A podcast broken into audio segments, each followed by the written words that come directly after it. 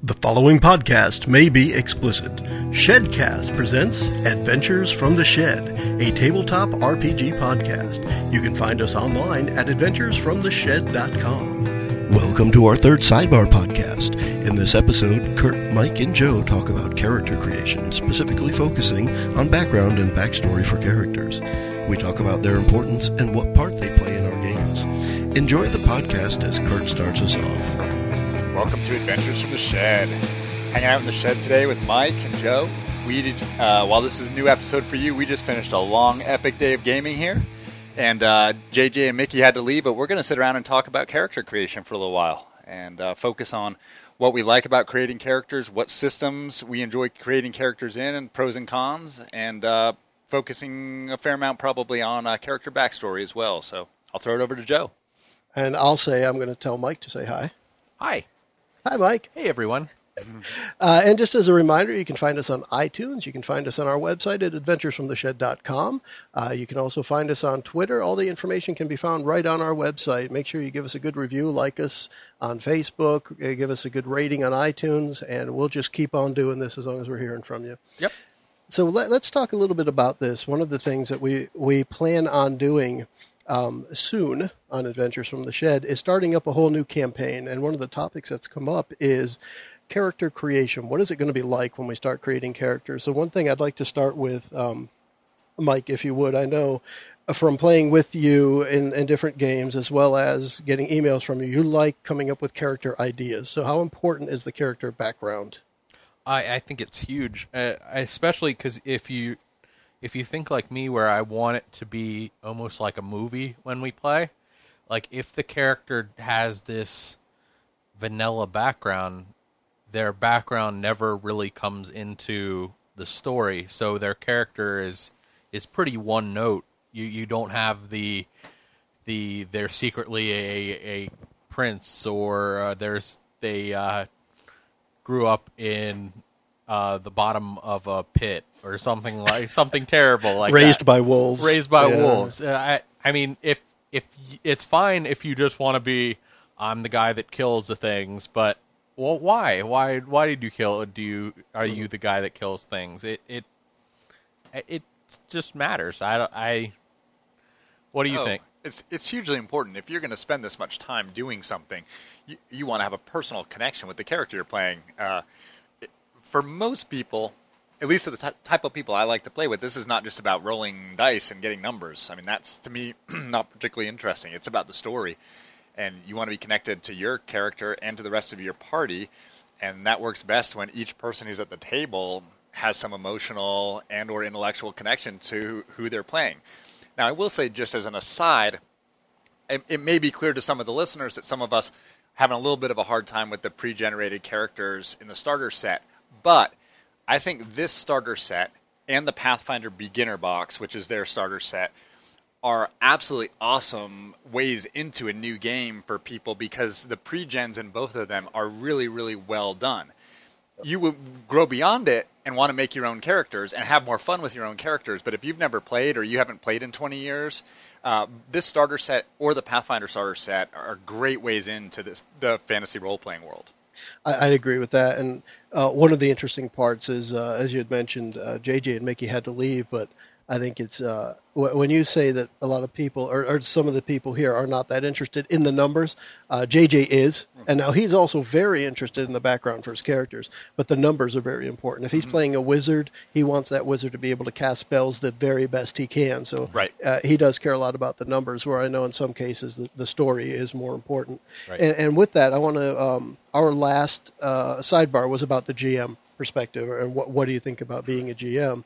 And with that, when, when the background comes into play, the backstory for the characters, I'll say from a GM perspective, it's very important to the GM in most cases to know what the background is. There are some times where a player actually wants to keep background and backstory information secret from everybody, and then they want to bring it up at some penultimate moment to make a huge impact on the story.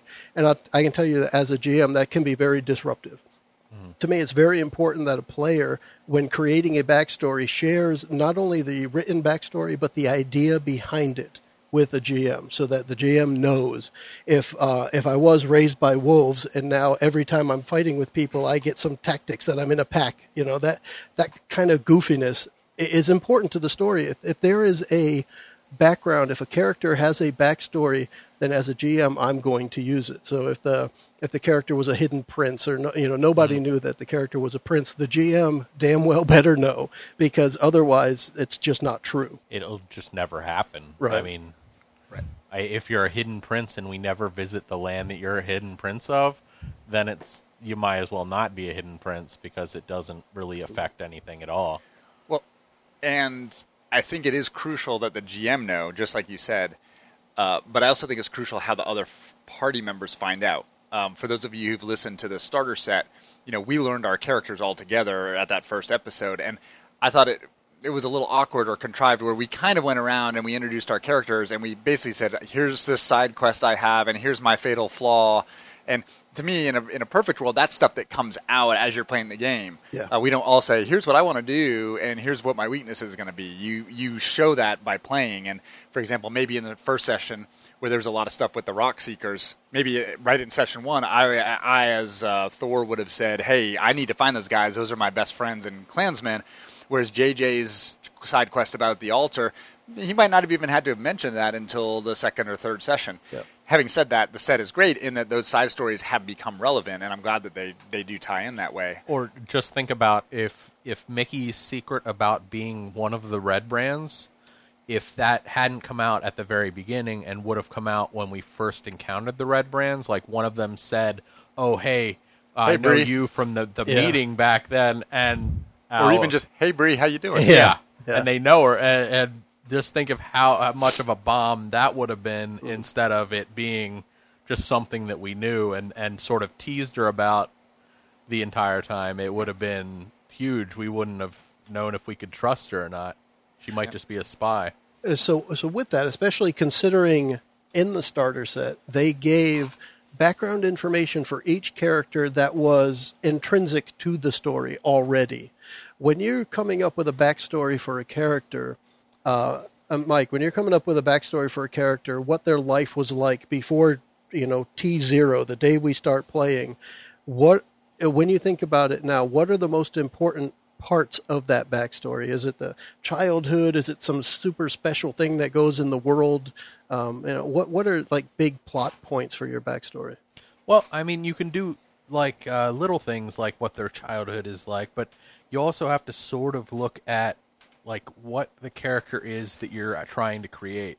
Like your um, if your character spent a lot of time on a boat and you're trying to get a certain character that does that has the ability to turn into aquatic animals then that would explain oh they're they spent a lot of time on the boat. They know a lot of animals. They can they can move on. So you you sort of have to use it along with with everything else to to sort of explain how they get things and and not just it's not just flavor it it sort of molds it it So if you think of something like uh, the starter sets, Sir Walter Moss character, that that fighter character, where it has says it has an heirloom axe, a family heirloom great axe, and I know more than once you've mentioned. I don't know what this means, but so if you did, if you made that character yourself, you would you have created something in the backstory about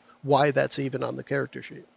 Um, I mean, yeah, I you could totally come up with some kind of a, a family thing where the axe was passed down through his family, and and it's important that he uses only this axe because it was lucky to his father and it was lucky to his grandfather, and and not just something that they displayed over the mantle that uh, he borrowed when he went out adventuring. Which it could also be that would be a- pretty cool, actually. another right? stole could go stole with in the the uh, ceremonial great axe from Yeah. above the mantle Yeah. type Yeah. of thing. Yeah. Kurt, Although the lucky think? to the ancestors would be interesting because if you're doing really well, it's great. You're continuing the family tradition. If you're not, then why has that luck abandoned you? Are you cursed? I mean, there's all kind of ways to play on that. The tough thing, though, with that weapon as as being a part of his history, is we come across these other weapons, and because this is the heirloom axe of my family, even if we came across like the best sword in the world, I would have to really think about putting the axe to the side because I'm this is my family weapon. I I need to uh, if I can use the family weapon.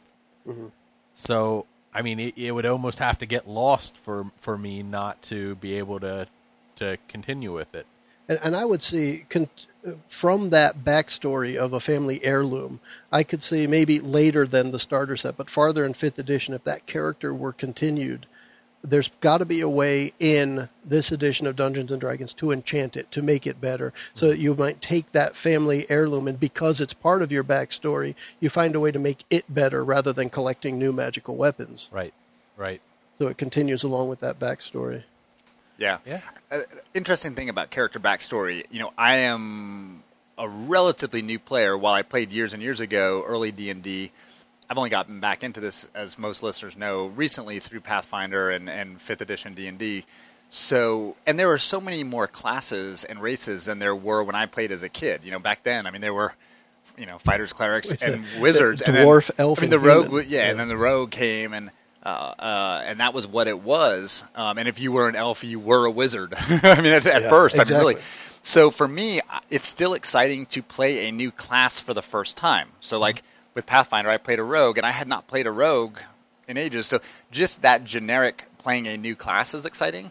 But as you get more and more experienced, and you're playing your third rogue or your fifth rogue or um, you know your third wizard, you want to start making them more unique. And simply casting Ray of Frost over and over is not going to do that. So the backstory becomes really crucial to keep it. I think to keep it interesting, and I'm really looking forward to playing with Mike in some of these other games because he's mentioned some of the characters he's just tooling around Yeah. with in his mind, and they're so Yeah. much more interesting than anything I've ever made.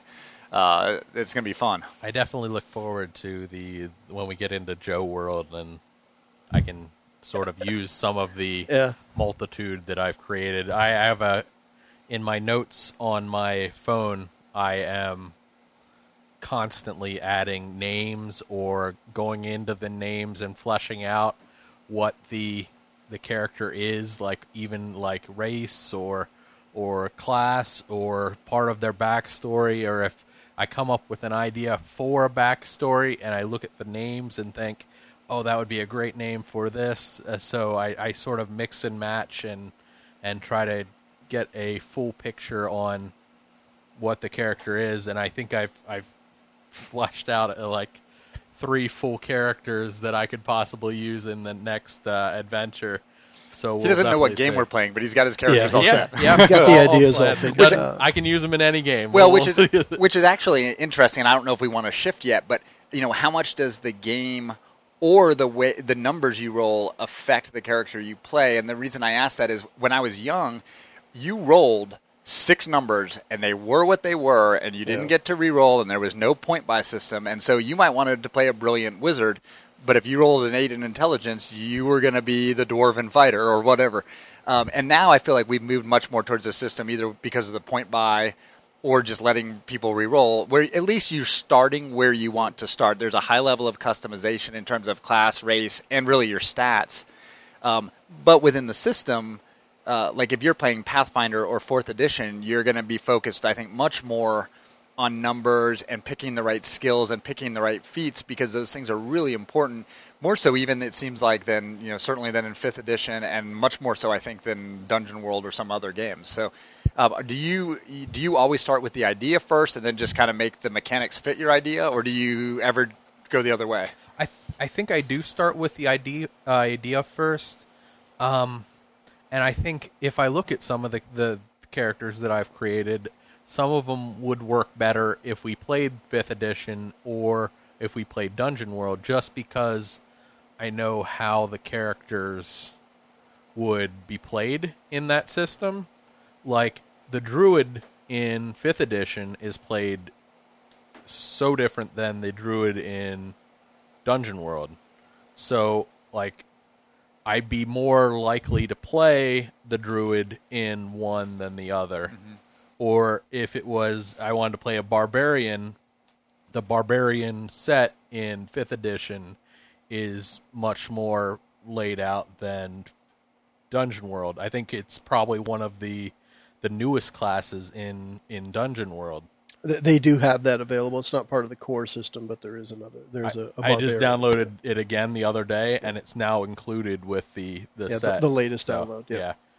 Uh, so th- that system does play an important piece, and I would say that while we're talking about it too, a lot of it falls into the genre of the game as well. When we're talking about here D and D, Pathfinder, Dungeon World, that's all the medieval fantasy type stuff. Of course, it's different if you're trying to create Han Solo in a space game than it is creating, um, you know, Aragorn in a, a medieval fantasy game. But when when you're discussing the system, I think one of the biggest things to consider is that what are the classes that are available? Because mm-hmm. I think that's the biggest variance between the systems. What are the classes that are available, and what do they do that are different? Mm-hmm. So when you come up with, I just want to be a, a big, strong fighter. Well, if you're playing D and D, you might want to pick a barbarian. And if you're playing Pathfinder, depending on what it is, you might want to pick a fighter because there's different skills and feats, and a lot of that comes into play when you're deciding what character you're going to have based on the system itself. So Right. you, it may steer your entire direction one way or another. And uh, when it comes down to those systems, though, uh, to what Kurt was saying earlier with the numbers, I think the the possibilities for character generation now are opened up so much more than they used to be. Yeah. Uh, where it used to be, you rolled them and you put those numbers right in their assigned order, right down the sheet. I'm pretty sure every game now gives you the option of at least rolling them and putting them where you want after you roll them. Even if it is just you roll 3d6 and put that number where you want, at least you can still put the highest one in your best stat. Right. Um, and then the point buy systems, and then they do, depending on the system, they'll account for high fantasy, low fantasy. So you get more numbers, less numbers. Um, I personally uh, like the array system where it just gives you a set of numbers and you assign them because they're usually above average um, or at least average, and it allows you then to create a good starting character without having to go through rolls. So that's one way that I really like to um, to get a character generated. And every character I've made over the last few years has been based on an array. I don't I, I don't like to roll them so much, but I know that can hinder some people where they in an array system you hardly ever get the top number as a choice, but you could roll the top number. Mm-hmm. And people who are very much into that, making the maximum out of a stat, are going to want to at least try that roll. I want to get the 18. I know I can roll three. Of course, I sevens. wonder how honest are they? Because Yeah. then when they don't roll the top number, do they just go home and roll again? Yeah, back, back when we actually did roll at the shop, how many of those people, when they'd come in and be like, "Oh yeah, this is what I rolled," and it was like the best character creation ever. How many of them are really like, "Yeah, sure, sure, buddy." Sure. I mean, at least if if Yeah, you no one comes in with 7, 12, 12, 4. Yeah. if you knew what the numbers were available, then no one's going to cheat it because I you can't cheat it because everyone has the same. Right. So in in that vein, um, thinking of background in the system, uh, we've all played the Pathfinder Society, the Dungeons and Dragons Encounters. We've now played the starter set with pre-generated characters. Is it important even to have a background for a pre-generated character? Um, I mean, I don't think that uh, it, it depends if you're playing a pre-generated adventure as well, because I think that if it was a pre-generated character that was going through a random adventure, you could for, you could forge that background into the character. Like it would make a difference, but in if you have a pre-generated adventure, whether you grew up rich or poor or in a hole or raised by wolves, it probably wouldn't factor in unless you're you're going to actually tell people that you were raised by wolves. All right, what do you think, Kurt? I don't know. I have mixed feelings. I can see, see it both ways. I think uh, the pre-gen will give a lot of people just a more fleshed out idea in their mind of who the character is, especially if they're new. Uh, y- whether they like the backstory or not, it gives them a sense of who they're playing.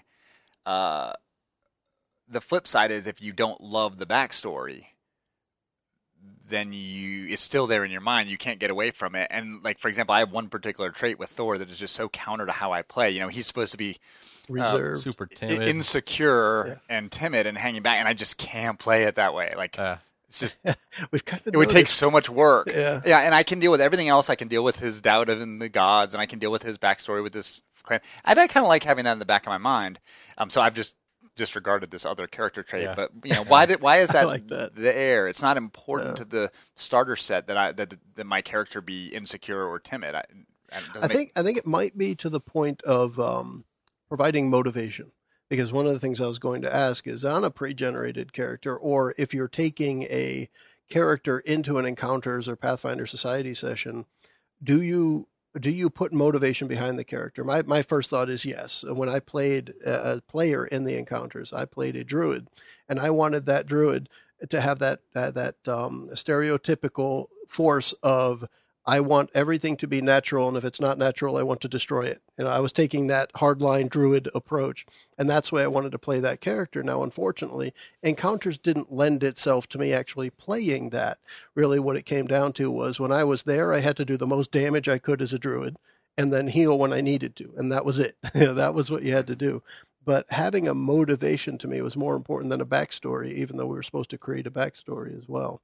So I think for that, the pre-generated characters in the starter set, I, I think that that type of thing, that flaw, is supposed to help provide the motivation for the player on how to handle the character. Right. I think when you're playing in a uh, homespun game, not playing a printed adventure, and you don't have a set end date, the backstories and motivations and things can get a lot more interesting because there's no doubt that we are trying to get through an adventure on a timetable and uh, I can't con- try to convince the party to go off and do something that Thor would want to do, and or it's simply not written into the adventure. It, it couldn't be there. Whereas if we were playing one of your games, I imagine that if I could convince Mickey and JJ and Mike that I, my character needed to go do something and it was important to me, we could all make that happen. And if it took three weeks, then who cares?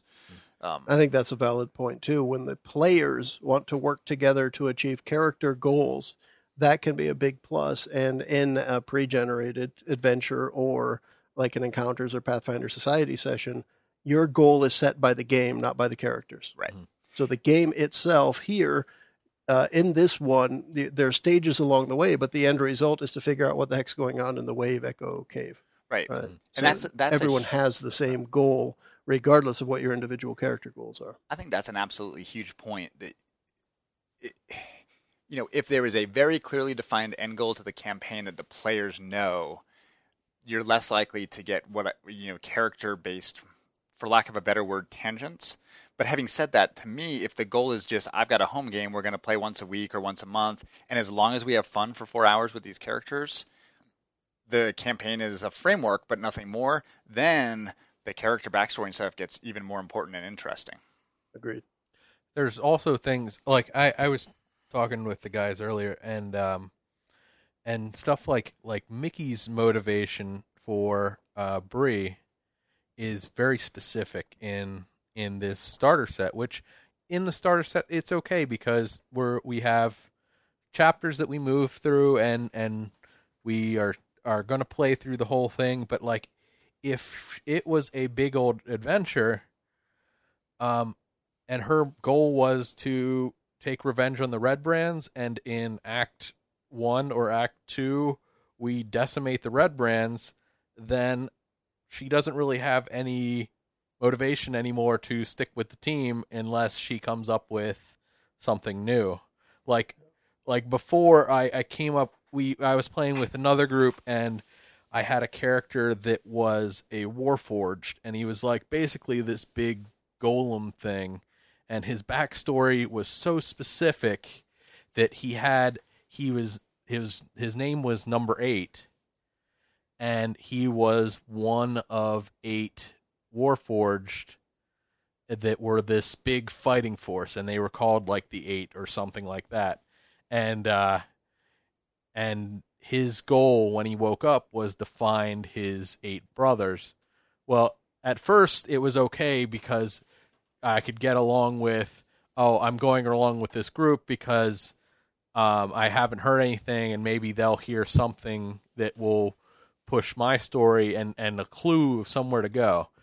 And then after that first adventure when we're thinking of what to do and I actually get a clue, then why would I stay with the party? If the party isn't willing to just follow my adventure, Right.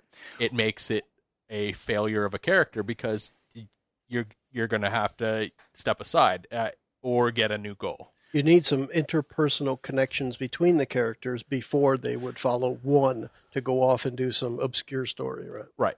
And that's why sometimes um, you can have a very interesting character, but a fairly generic motivation. I mean, I, correct me if I'm wrong, but Sir Walter Moss wants to make money. Yes. And he that- wants to bring that's his a- family name back into prominence, essentially. it's By sim- making a bunch of money. Yes. Simple, classic, but it works, and it gives you flexibility to do whatever you want. Yep. Also, the kind of you know, I want to, yeah, or I, you know, I was the runt of the litter. I want to prove myself to my family, Yeah. or you know, whatever. Those are very generic, but they work. Yeah. It's just then, as that goes along, you've got a ton of flexibility. How do you customize it and make it interesting and non-generic? Yeah, I think you should definitely have a slightly generic motivation with a fairly fleshed out backstory. Like you can use that backstory if your motivation is I want to get money or I want to be respected, then you can take that and run with it forever.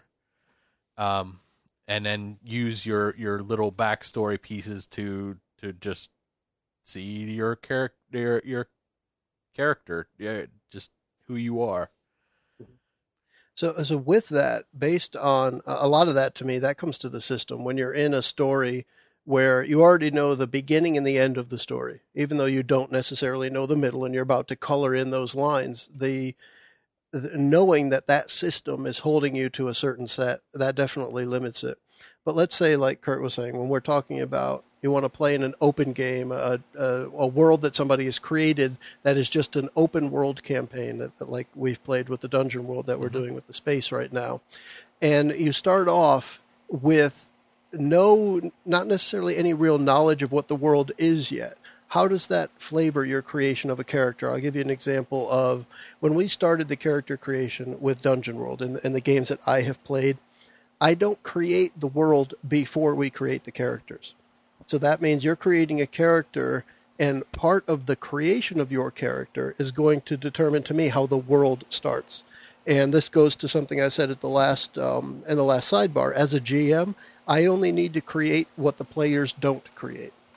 So that helps me insofar as I'll, I'll give an example. If you start if you start a character and you create your character and say, "All right, I want to be um, a fighter," and the reason I'm a fighter is because you know I'm from a family of, of all women. It was my my mom and my dad. My dad died when I was young, and I had six sisters, and I had to protect them, so I became a fighter. And now I'm very protective of any families I see. And you come up with that as an idea, and the first the uh, the first situation I'm going to put you in is that there's a family in trouble and you need to protect them, right? So that I'll take what you have come up with as a player and turn that into the beginning of our story. Now, if you didn't have a world to start with, the only knowledge you have is that you're going to be in a medieval fantasy world. How does that flavor the way you start creating your character? Because that plays a lot into the backstory when you don't know what the world is yet. That's a good question. I am drawn towards a certain type of character. Now, that doesn't mean I will always play that character. I like to intentionally play other characters to learn games better or just for variety. But I think most of us. Actually, I shouldn't say that because I'm not sure it's true about Mike. A lot of us, whether it's in video games or tabletop, are drawn towards one or two types of characters. You know, you either want to be the sneaky assassin, not necessarily the rogue, but you want to play an assassin type character, or you want to be the powerful spellcaster. And uh, and so, if I don't know the world, depending on how comfortable I am with the system, I'm probably going to be drawn towards one of the things that I instinctively want to play, and then figure out the way I would do it is then try to figure out the mechanics. I'm not trying to min max it. I'm just trying to figure out okay what feats are available or whatever skills, whatever you call them, which interest me, which do I think I c- could combine to make the type of character I like to play or want to play, and then get that framework in place, and then I probably go to the backstory from there. Whereas you know, my um, probably starts with the backstory. I probably work it in at that point, and I don't know. I haven't had to do that. I might have a harder time with that, not knowing the world, and might stay a little more generic than I than I should, just due to So lack let, of familiarity. let's try a little exercise with that. Let's say we're starting a new world now, and Kurt, based on the, the types of classes or, or, or archetypes that you're aware of, what is the class you're most likely going to want to play if all of them are open? Right. So and what would you what what type of class would you pick first? Okay, so I in this particular group want to be the most accommodating player possible. So I will play whatever needs to be played, and I truly mean that. And and I would say from there, and and this is uh, this ties into the way Joe, the way I run a world.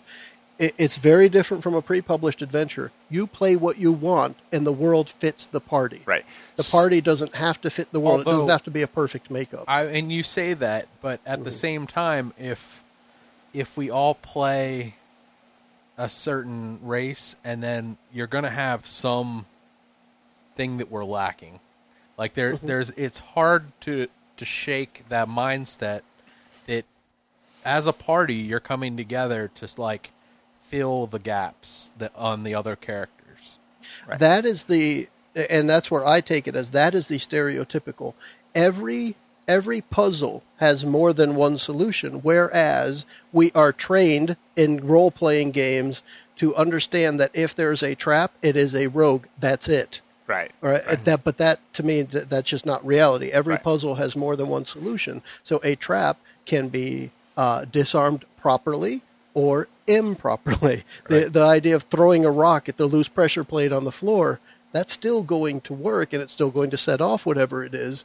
And I find, in my experience, that the the best stories come from a class that wasn't supposed to do it doing it whatever it may be so the the wizard that's doing all the healing right? And that we're talking about Ferris constantly. He's doing what he's not supposed to do and that makes for the most recountable stories Because he's got of- me on his back. right. Thor, Thor the healer the cleric of the group kicking ass with the bad guys for uh, you know several sessions and we talk about that. We don't we except for his lack of healing we don't talk about healing with Thor. So to me that the reason that happens is when you take something out of its element, uh, whatever the class may be, and especially if it ties into a great backstory, um, that act, that creates more memorable moments. I, some of the best times I've had are a, a group that may have had two fighters, a wizard, a rogue, and a healer, and the wizard, the rogue, and the healer are all dead, and now two fighters have to Right. figure out how to get out Right. of this room, this puzzle that they're in, and those are some of the best stories. So to your question, if I were starting from scratch in a world that I didn't know, instinctively I want to play an intelligent bookworm spellcaster of some kind. Okay. Um, I'm drawn towards like just personally, I like arcane knowledge. I like to sit around dusty libraries and leather chairs reading books and becoming as powerful as possible. You'll even see with me playing the cleric, if you look at the stats, I mean, I should be out with my warhammer 75% of the time. It's like a And war and- cleric, a battle cleric. yeah, and right? today, I mean, I would, I mean, I, every single turn, I'm trying to find a spell that I can cast, seeing if I have a spell slot. If I don't, did I have a cantrip? Like that's just what I'm drawn towards. I don't know the cleric spells. I don't necessarily play it well, but that's how I want to play the character. Um, I have no interest. I will do it, but no interest in playing a barbarian. I have no interest in being the fighter. I want to play. Some, I don't even have an interest in being what do they call it? The the Eldritch Knight that kind of combines Uh, yeah. you know, A sword- martial sword Yeah, you can mage you, a sword mage exactly. type, right. I think it's cool and visually it's awesome. I just I want to in a perfect world I want to play the the the smart send the back cast as many different spells as possible. Now the reason I shy away from it is because not being particularly experienced, you know, you play your awesome AOE spell area of effect spell at the wrong time and your whole party looks at you like, dude, really? And then you're stuck with, you know, Ray of Frost for three Yeah. days. I don't want to do it like that. But just instinctively that's how I want to play. So let's go. Let's for, go with this. For I mean- someone who says that they don't have a lot of experience, the to me the magic users are the ones that have the most intricacies, mm-hmm. and they are like if if you are a player that has played a long time, it seems like you go to the because it like the possibilities like really br- branch out. Whereas if if you would as an amateur player play the fighter or the ranger that are usually pretty much like you shoot them or you, you or you pop don't. them Right. and that's it. But uh, just- it's cool that you So let- gravitate to. Let me ask you, Kurt. With that in mind, let's take the next step there. So, i this world you know nothing about, but what you want to play is the bookworm, right? You want to play the the intelligent spellcasting uh, character. You've got that in mind now, like you said. You, you you think of the class now. What would be some of the, the the big points of a backstory? What would you want to cover for that character? Right. Not knowing the world. not knowing the world because as part of creating your character's backstory you're actually creating facts in the world Right. so if you say that i studied in wizard tower uh, of johnny smith well that wizard tower now exists in the world Right. so, So, that I mean, I think about it a couple different ways. I mean, one could be you were the smartest kid in the class, and you were the that, and because of that, you developed these skills and powers, and you're now using them for good or evil or personal gain or whatever the motive is. Another way to play it would be that's what you wanted to be, and you were never smart enough along, or, or you you know you either didn't get into the class, you didn't get into the school, or you were at the bottom of it and always struggling, and are trying to make up for that, and that that's part of the leveling up of your character is becoming the person that you wanted to be. Um, so I guess you know, I kind of think about it that way. Um, you know, like um, I actually kind of like the backstory that I've got with uh, Thor. I don't remember whether it was on the sheet or whether I made it up. Of you know, the Rockseekers being these kind of famed adventurers, and me being a clansman of them, but no one knows who I am, and you know, I'd like to be known like they are. I mean, I think for me that's a motivation I like to play, and I could do that with the wizard. Yeah, I think like uh, you sort of have to, with that wizard that's the bookworm, you have to sort of establish a reason why he left the library. Mm-hmm. Because, like, you would think if if he was just this nerdy bookworm, he might be satisfied with just reading up every spell book. He never, maybe never even casting a spell. Just like he knows all the spells, and he just maybe teaches at the school instead of breaks out on adventures that could kill him. Right. So then you can, you know, is it a fi- is it a motivation where someone injured a family member or killed your family and you want revenge? Is it you want monetary gain? Is it you are looking for an ancient text that no one's been able to find that will have power? I mean, there's all kind of kind of classic tropes, or you can come up with something crazy and original that I would need more time to think about. Yep. Um, but that's kind of the way I would go about it. Also you know once you know the world or the or the skills that are available to you then you know there's so much variety within the magic user class. What type of what type of mage are you going to be? Or what type of you know if it's sci-fi there's an equivalent to manipulating you know force powers or whatever. What type of user are you going to be Science. Yeah. right so what, what do you think about that mike how, how, how do you take that same approach and in, in creating a character from nothing Um, well, um, huh. tricky one Yeah, it is. Um, you do it all the time but you don't think about it yeah, right yeah. I guess I just think of what what I would want included in the world, and then by including it in my backstory, I'm essentially putting it into the world. So if I want there to be a sub race of dwarves that are ocean faring dwarves, then I can say, oh, he was part of this band of dwarves that sailed the high seas, and there's now the dwarves that are under the mountain, and there's the dwarves that sail out on the sea. See, this is this is something you're getting by playing with Joe too, because there are a lot of dungeon masters who, you know, you'd say I'm a pirate seafaring dwarf, and they're like, no, you're not. no you can't do or that I, you know, I can't. I don't have the time to bring Yeah. that into my world, or the flexibility on game night to bring that into my world. So I think we're, we're lucky in that regard. Um, yeah you are how much of your like do you read a lot of fantasy, or do you read a lot of the core, you know, of the the books for the systems? Because you know there are listeners out there who've read every Dungeons and Dragons novel that's been written, and and there are some who don't read that at all. that would be me Yeah, I not I haven't read the books other than skimming through the the uh, player's handbook. Right. But like you know, tieflings and warforges is that from playing encounters or from? Well, um, tieflings. I recently I read about them in the player's handbook, so that's how I know about them. And then I just go online and I look at pictures and and stuff like that. And Warforges back you know, when there was fourth edition, um, I paid for the character builder that was online. yeah the insiders And when you did that, it when it was building, you would go through a list that went on forever about all these races and it was not like like you say that they have they have broadened it when it was fourth edition it was out of control broadened like between character races and character classes there was like 50 of them each of them and it, it was like Yeah, too much. yeah and they Choice branched anxiety. off in different directions too. The there's a like um you know fighter paladin, fighter cavalier, fighter, all these different things that you might want to pick fighter, but then you picked fighter. Now you've got twenty options. The Yeah, same right. like with a rogue, and it got extremely complicated. Let, me ask then. Um, continuing in the same idea of the background, the system. Once you started coming up with these ideas, how important is it that your background surfaces within the game? A- And is that something that you do, something the GM does, or is it kind of a joint effort? I well, it's very important because otherwise, why would you wouldn't bother having it? I mean, I I think Joe has said it before that that um, if you're holding this cool thing back and it doesn't happen, it doesn't matter that it, you're holding this thing back because it, it it'll never be this cool thing. Right. So It's everything is secret by default, and if you never reveal it, then it never actually happened. yeah, yeah. And then you end up playing a generic character. You know, I say I haven't played a lot of games. I forget about video games. I mean, I've spent a lot of time playing video games, which is where a lot of us played RPGs for the last 15 years. Mm-hmm. And I think about, and I know I'm going to get lynched if anyone is listening on this, but you know, people love Skyrim. I mean, it's one of the most popular games mm-hmm. of modern world.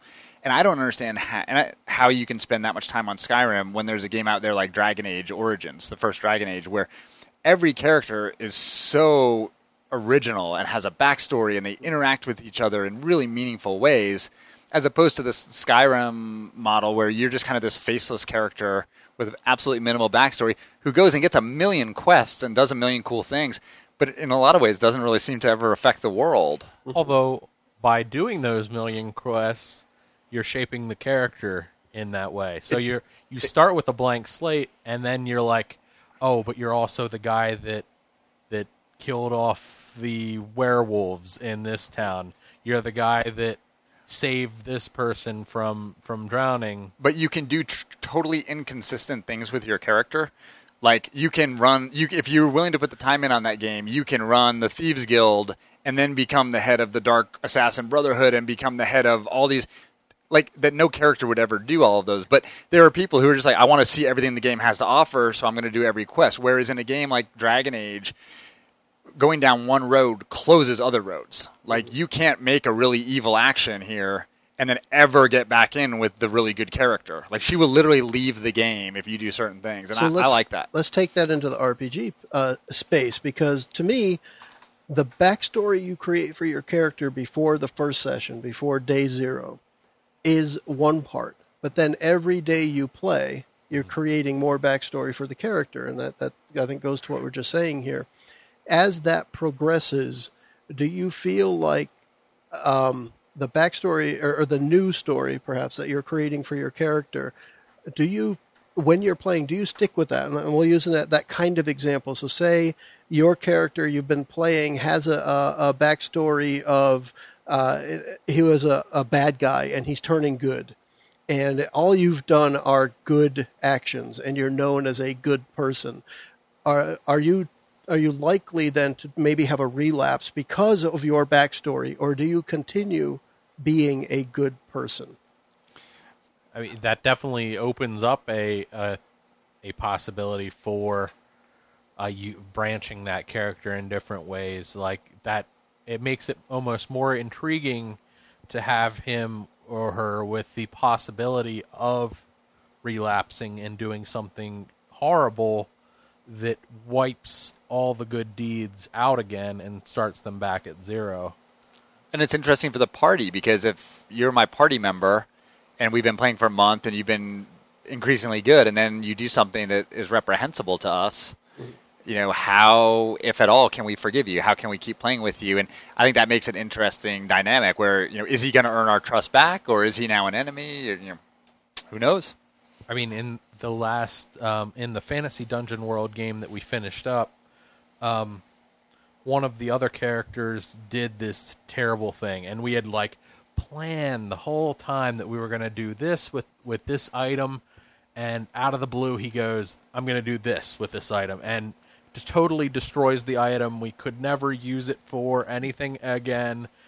Uh, it really benefits him because he did it but um then the whole party and and like when it first happened I seriously we we did this like side thing where There was a we, powwow off we walked side, into one of the the side rooms and I was like, well, I think that my character would would kill him. Yeah. I think he would just be killed and and they almost had to talk me down cuz otherwise this guy was gone. He, he was yeah, he was going to get taken out. Well, but I mean, he's got to expect that as a possible Well, consequence I, of what he I did. also pled to some of the guilt involved with that because, as the GM, when this character was attempting something, it didn't go as well as he planned. And because of that, instead of consuming one resource, I consumed two resources plus. I made it so that what he did was irretrievable. He could not go back to the original plan. And that was my choice as GM to uh, to provide a kind of a conflict because and this is I, I think Mike thanks for bringing it up because to me it's a great example of backstory.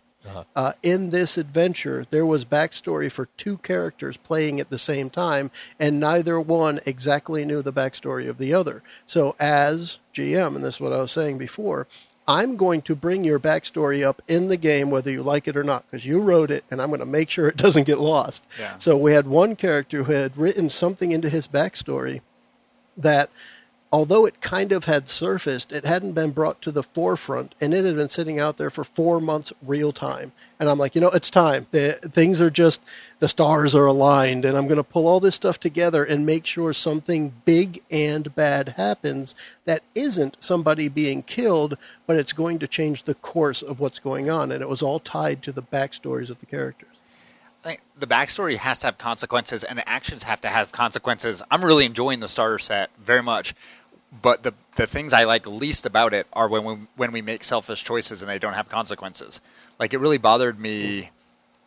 I know it totally makes sense for the game, but when we went to the Banshee and did what I considered a not good choice by using it for, for selfish ends instead of what we went there for, and I'm not, it's not a bad choice, it's not an evil choice, it's just a, it's a selfish choice, and it makes absolutely no difference. Um, in a perfect world, that would have come around to bite us somehow, even if only in a minor way. And it could. That's a good point. Um, and the same thing with backstory. It- it- Like you said, if you write it in there and it's significant, it really should come around to either bite you or help you down the road. and then like also with the with that backstory it could also uh, indirectly like link two characters. Um, i know i've played in games before where you um, where at the very beginning we came up with and i know this guy from here and i know this guy from here. So there's like backstory even just within the characters so that you have some kind of pull with them even if it's not a positive thing. Like maybe they swindled you out of money but Right. you know that they're good at cheating at cards or something Connection between the characters is awesome because think about how many of our games are you meet in a tavern and someone's looking for adventures. I mean, it's probably 90% of home games, right? Yeah, and I try But- to never do it. But think about an exa- a counter example of an amazing connection. Think about Empire Strikes Back, Lando Calrissian and Han Solo. yeah. We don't know anything about what happened before except that mm-hmm. Han Solo won the Millennium Falcon from him in a gambling bet, and Lando is bitter about it. Yeah. What And- a and great hook! although it hasn't fit well with the group that has been playing Dungeon World uh, for me on the regular basis, they have something built into the character generation called bonds, where when you create your character, there is a blank and then a statement that goes around it. So something like, you know, a blank stole from me once, I'll get back at him. And you write down the name of another character during character creation. So it hmm. gives the characters a link. Like I said, it hasn't worked great with the group that we're playing with because there's some discrepancy on whether the bonds are written well in the basic character sheet and then you know the general laziness of humans that I don't want to write a new one, but we really should. So we end up skipping over it. And then- but some systems do try and account for that. Whereas I think in the starter set, I think they could have done a better job linking the characters. Everybody wants to go to Phandalin for something, but they didn't really do much to link the individual characters to each other. Right. Aside from the original thing where we all thought that 10 gold was really nice to mm-hmm. to ride a wagon down the Right. coast. Right. Yeah. And that was just me pulling the the starter, uh, the adventure hook from the beginning because it says if the players don't all agree to go to Phandalin for some other reason, here's the hook you used to do it. So I wanted to just take that hook and do it. You know, let's put everyone on this wagon and get started, so we don't have to uh, spend all the time there. we haven't talked a ton about um, you know numbers and mechanics on creation. I think because playing with you, I have a sense for if I pick the wrong spells at first or do my stats wrong at level one, it's not going to damn me for the next twenty levels. Whereas in video games, for example, your initial some games, if you set your initial stats wrong or you may pick the wrong feats in the first few levels, when you get 100 hours in and you're you're facing the final big bad, you literally may not be able to finish it, and that's I think the way a lot of the min maxers think, um, and that's that's would be something interesting to talk about, and that JJ might have some thoughts about sometime. Um, but what I like for us, and I, what, I, what I think fifth edition will be good for for new players, is I get the sense from looking at the rules that you are not going to be irretrievably harmed by your initial choices. Yeah, it doesn't seem like it, and and I always think that that's especially for new players and even experienced players in a new system. Level one is is your test run. That if you don't like how it's working at, at the time that you're playing for several sessions, and you think, you know what, I really wish I had put the better modifier in Dex rather than Constitution. Go ahead and switch them. You know, switch the modifier around. It doesn't change anything in reality because it makes you happier as a player. That should make your GM happier. That makes hopefully the table run smoother. So the the openness there, and it goes to we we talked before about how in some cases you get the adversarial relationship between a GM and a player. And as a GM, if you tell them, you know what, you you rolled it as a 16 and it's got to stay as a 16 because that's what you rolled, um, that's just being a prick. There's no real need to do that. Uh, it, we're supposed to be having fun. We're supposed to be adults. Well, maybe not everyone's an adult. I'm not. uh, sitting around the table playing, and you have to be able to make those concessions as human beings to one another, and uh, make it so that the players will have the character they want in front of them before they move on. For me, that plays in with the the system, the stats you're going, the back the background, the backstory that you've given to the character, and how they fit into the world. Uh, don't exclude somebody because of their backstory. For that matter, somebody comes up with, uh, and I think this may have been mentioned the, in the previous sidebar of, if I want to play a drow, but Joe says there's no drow in the world. It, when it comes to that, I would say then there are drow in the world, or you're the first. Explain how that happened. right. You know, how you're the first uh, in a new race of species. What? How did that come about? And that could even introduce a cooler backstory. You know, some kind of evil experiment with a high elf went horribly awry, and poof, the first drow is born. And uh, that's the type of thing that I think if the GM can just make the allotment for it, and for the most part, you don't even need to change basic stats. A drow, as the first drow of the earth uh, or the world, could have the same stats as an elf, a regular elf, and then tweak one thing. You know, they're they're better. They see better in the dark, but they're you know they're they have horrible vision above ground because of the light. You know, it, find one little thing to tweak, and that becomes a new race. And you allow the player their decision, that backstory, the thing they really wanted, without really having to change the world. You've run a lot more games. This is shifting gears a bit, and we don't have much time left. But how many parties generally are people playing positively together in the sense of they are all either neutral good or good characters working towards a common goal, as opposed to, you know, sometimes I want to make, you're not allowed to play evil characters generally, but I'd like to play a chaotic neutral character. Mm-hmm. But I worry that, you know, I just end up being a dick with So the party always. This, this comes down to, and uh, Mike Yeah. has kind of witnessed both sides of this, so I'll let him speak. But let me tell you what the, the piece that matters to me it is the people piece before the game. When we sit down to play, before we even start a game, I say, regardless of what you are thinking of doing as characters, to make this game last, you need to play cooperatively. If you cannot play cooperatively, we should not start because no game is going more than one or two sessions. Now, if you just want to play a few episodes and start over, okay, we can do that. But it's very important that people understand if you're sitting down at the same table and you want to continue to play again and again and again, the players have to be cooperative. Now, that's true whether it be a good character, hero story, or a not so good character story. The players, if they cannot cooperate in the game, the game will not last. It's just that simple. And that's something I realized a long time ago, and I address it as people before we even start on the game. Mike, do you want to comment Yeah, I on the good versus not so good? Yeah, the the space that we're we started playing on Mondays, uh, we we started we're all criminals, so we are all on that evil side of the spectrum, and we all have different criminal backgrounds, and uh, we're sort of all we're we don't work super well together, but at the same time we have a similar goal that that sort of brings us together. And it is so hard. It is so hard to play evil because like y- you don't think about it but when you're a good character when you go into a town you can walk up to anyone and be like i need this i need that when you're a bad character you got to sneak around you got to steal it. If you get caught then you got cops chasing you.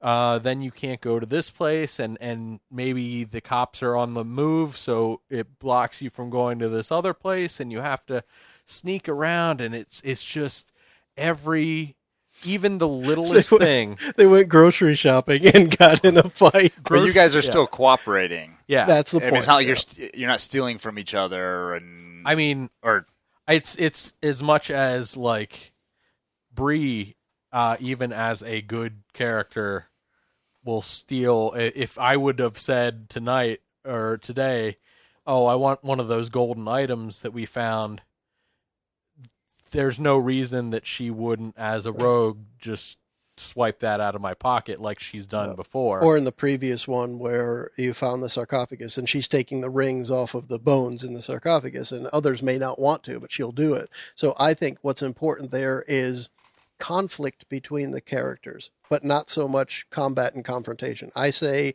conflict, not combat. I don't want characters attacking each other, but I like it when characters are at odds with each other. Mhm. It creates more exciting stuff.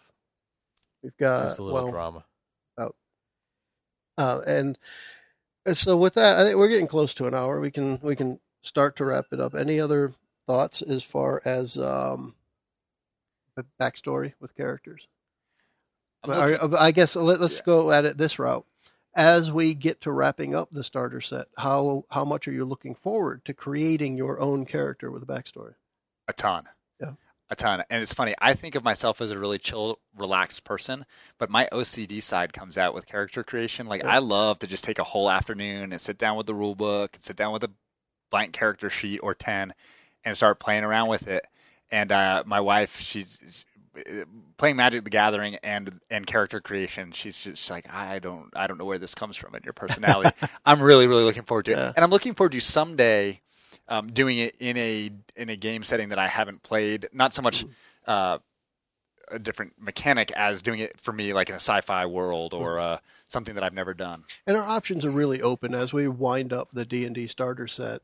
Um, we we really have our pick of everything to play. So I mean, I love gonna make a fantasy, and I want to play the medieval fantasy more than anything, and probably with this group for a while. But at some point, if we did a Star Wars game or a space game or something, I'm not as drawn to that world. But I think it would be interesting to create a character in that world because I've never done it. Mhm. What do you think, Mike? What are you looking forward to? Oh, I'm yeah. I I don't use the the character sheets now, but like I said before, I am I have a like an arsenal of characters that I am building and building and building to the point where probably by the time we actually play, I could probably give you all characters. I could Pre-generated ideas. yeah, I could Yeah. almost pre-gen like anything at and it it That's cool. I I just love doing it. I I I've eaten lunch and I I just think, oh, it would be great if this person had this name and and they they did this and I wonder if if I could mix these two things and make it work and and I'm very curious um to see what we what everyone else comes up with cuz I mean if if mine is is weird and it doesn't work then I, it doesn't work, then uh, Yeah. it doesn't matter how much time I put into it. So Maybe, What I'll, maybe I'll make a druid with an irrational fear of animals. It could be irrational, rational for that matter. right? How many times you get bite bitten by a bear before you're actually afraid of them? Uh, what what I think I'm looking really forward to is the idea that when we start up a game where people have created their own characters, regardless of the genre, the rules, or the setting, uh, I think that the the players, you guys, are going to be more vested in the character. You're going to have that that desire to play out the character of the character, and I'm looking forward to uh, in contrast to what we did with the starter set, like Kurt you mentioned earlier, where we kind of read off our character sheet. I am doing this. I am here for this, and I want to go do this. Uh, with the backgrounds and the backstories being unknown the day we start, it will be up to each player to reveal those as we go.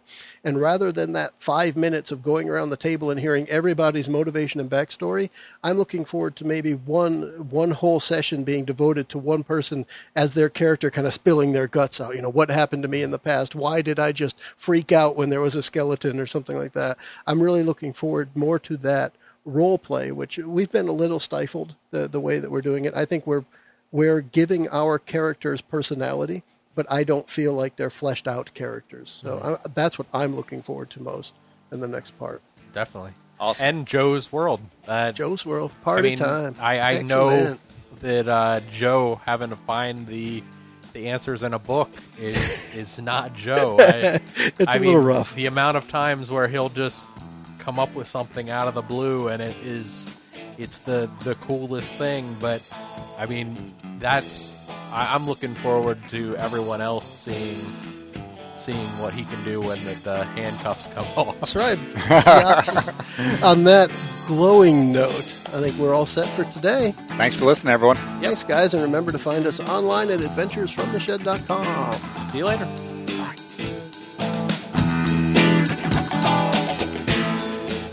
There are certainly many topics to discuss in regards to character creation, so join us on our website and Google community if you'd like to offer your input. You can also find us on Facebook and Twitter. Thanks for joining us. The preceding podcast was brought to you by Shedcast. You can find us online at adventuresfromtheshed.com.